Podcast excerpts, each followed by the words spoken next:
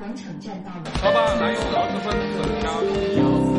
精英九五五，子夜车站，停一停，停一停，听一听。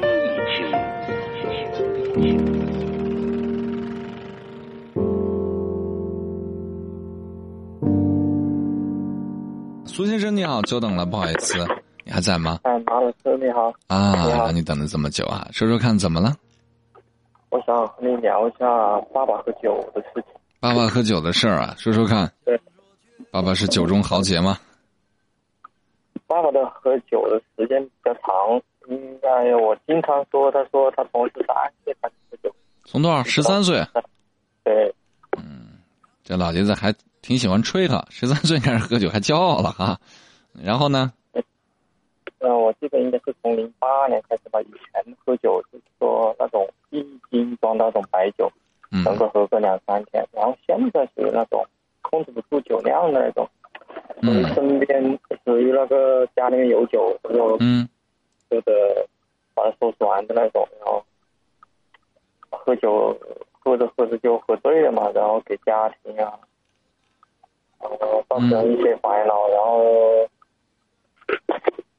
然后爸爸的身体也不是很好嘛，嗯，喝酒也不能喝很多，然后跟他聊过很多次，就是说打感情牌也跟爸爸 打过，然后态度很强硬，也爸爸嗯也吵过这些事情，好像都没有解决，嗯，反正一个月总有那么几次吧，反正一个月总总要闹那么几次，嗯，然后呢？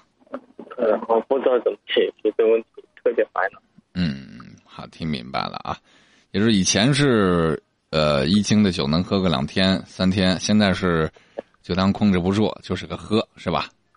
对，然后酒量可能年纪大了，酒量也身体也没以前那么好了，可能喝喝属于那种喝那种二两酒，就可能有点有点有点有点闹，知道吗？就像有有点那种。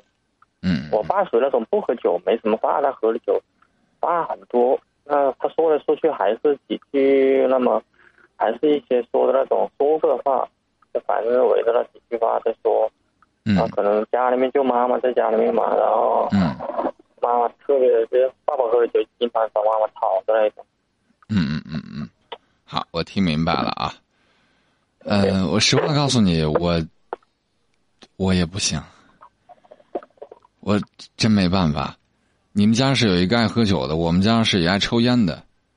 其实呢，老爷子戒烟的事儿，我们呢谈了很多，也帮他弄了很多，但真的还挺难的。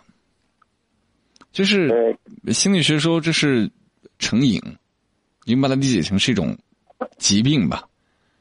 就是真的很，只能说控制吧。现在老爷子岁数也上来了。然后你会发现，你让他不抽干嘛？让他生气，好像对身体也不怎么样。我记得有时候爸爸如果有半个月不喝酒，嗯，可能感觉回去就爸爸就不怎么高兴，然后，然后做子女我们就屁颠屁颠，然后上街去买一瓶酒给爸爸喝。对啊，我们也是这样的情况。你说，戒烟有没有借过电子烟？给他买过，然后强行老我妈一天盯着他不让他抽干嘛？但发现老人家。就是不高兴，然后他自己还，当然这可能是巧合啊，这个我们有医学证据，他自己说，而且事实的确是这样，就是他戒完烟之后呢，老是生病，老是感冒，抽烟的时候他啥事都没有，他经常就拿这个说我们，说我这抽惯了，我这身体能防得住，讲一大堆，你说他一老师他什么道理不懂，所以后来我们发现，与其说让他完全杜绝这个事情，他一辈子的一个习惯，在他还没有认识到所谓的严重性问题的时候，我们只能说尽量去控制吧。现在老爷子控制的方法就是，啊，大概减少量啊，一天大概抽那么一根两根，那么减少量。我希望你父亲未来也能够就是注意到身体的重要性。我们经常跟他说：“我说老爷子，不是说咱们花不起这个买烟买酒的钱，你天天说为孩子们着想，对吧？但是你得琢磨琢磨，你这抽烟喝酒铁定是出问题。你出了问题，那你经常医院，那能是替孩子着想吗？所以老爷子现在好像也明白点事儿了，跟小孩似的，你得哄着。”就是把量控制住了，一个星期大概抽一包烟。我觉得这样子，你看试试看行不行？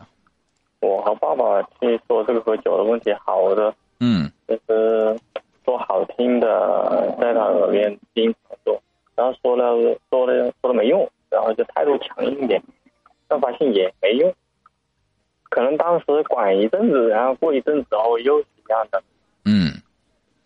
嗯，是这样，是这样。我们家老爷子也是这样子，就是刚刚他严肃的说过，他忍几天怎么怎么样，那过过两天慢慢的又又这样子，也是气人啊。所以不要在这种事上过于就是过于强硬了，因为你把所谓的酒戒了，老爷子好像并不高兴。我总觉得一个人情绪对健康影响也很重要。呃，爸爸他可能一段时间不喝酒，因为爸爸就爸不是很多，他喝酒比爸少一点，或者喝了酒爸可能多一点。然后一段时间不喝，嗯，可能我又会想去买一两瓶酒给爸爸喝，然后喝着喝着那个瘾又上来了。对，他这个呢得控制，得控制，得控制。就是你可以给他买酒，但你得控制量，你不能说买完之后不管他。你可以买那种小酒瓶儿，一瓶二两的那种，就是意思意思，吃个饭陪老爷子喝两喝两盅就完了。啊，然后你有意的可以多喝点儿，把那两盅酒喝完就完了，今天这事儿就了了。你说你别个一次买一瓶儿，那那老爷子不给你喝完才怪呢啊！哦，好吗？嗯，好好好，去试试啊，不要强硬，慢慢来。老人家就跟小孩要哄啊。好好好，好嘞，不用谢，好，再见。我一个朋友。三年前认识他的哎呀，老人家真的是老小孩你知道吗？我不知道你们家是怎样，反正家家有本难念的经吧。我们家这经呢，我这念的挺挺为难的，因为戒烟这事儿吧，跟老爷子生过气，也斗过嘴，甚至也很严肃的讲过，但就是不听啊，你怎么办呢？你们老爷子一天拴起来，那不现实。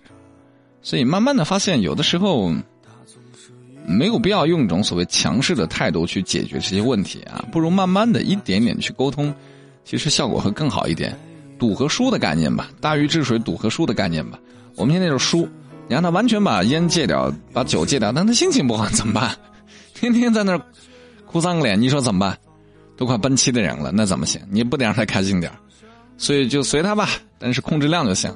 老爷子现在上了岁数了，也逐渐的意识到了。慢慢的，慢慢的开始注意自己的健康了。所以老人家呀，这两年的变化还挺多的。我不知道正在听节目的各位老人家是不是认同我哈？前段时间，因为我爸妈是一辈子特别节省的人，老师出身，又是在北方小地方，所以日子过得比较艰难，特别省啊，省到什么程度呢？买菜一定是各种怎么便宜怎么来，然后那个中午没吃完的一定晚上吃，晚上没吃完第二天吃，反正就一定不会倒，怎么可能倒掉？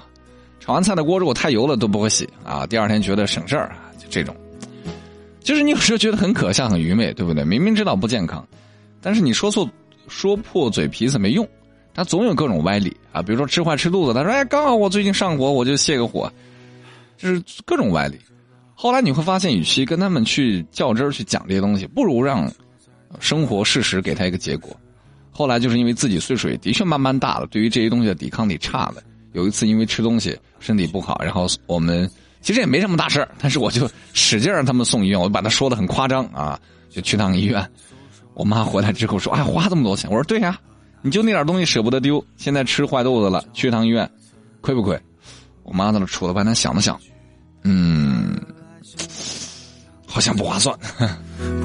从那之后，好像感觉老人家变了，就买什么东西，我说咱不买最贵的，咱也不买最差的。咱买个适合自个儿的行不行？慢慢的，他也接受了。慢慢的，在吃的方面、用的方面都提升了一些，我觉得还说得过去的一些要求和标准了。哎呀，老人家真的要哄啊，太难了。你说世界很大，总有展翅的地方，那是游乐场，那里有梦想。我说。世界再大，没有你在的地方，不过是寂寞，寂寞的流浪。可是，一步一步走，人生还是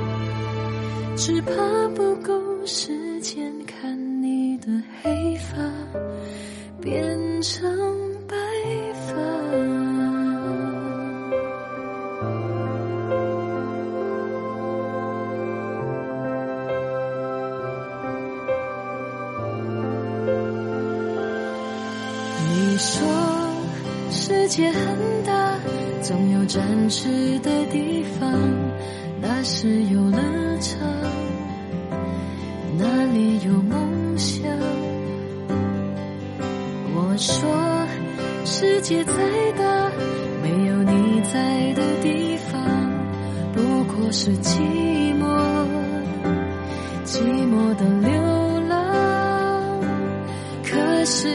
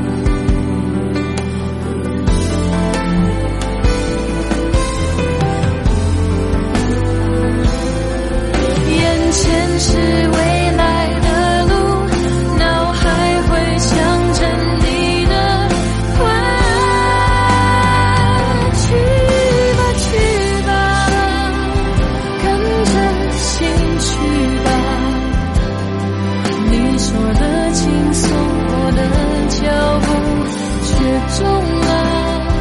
终于回家，看见你了，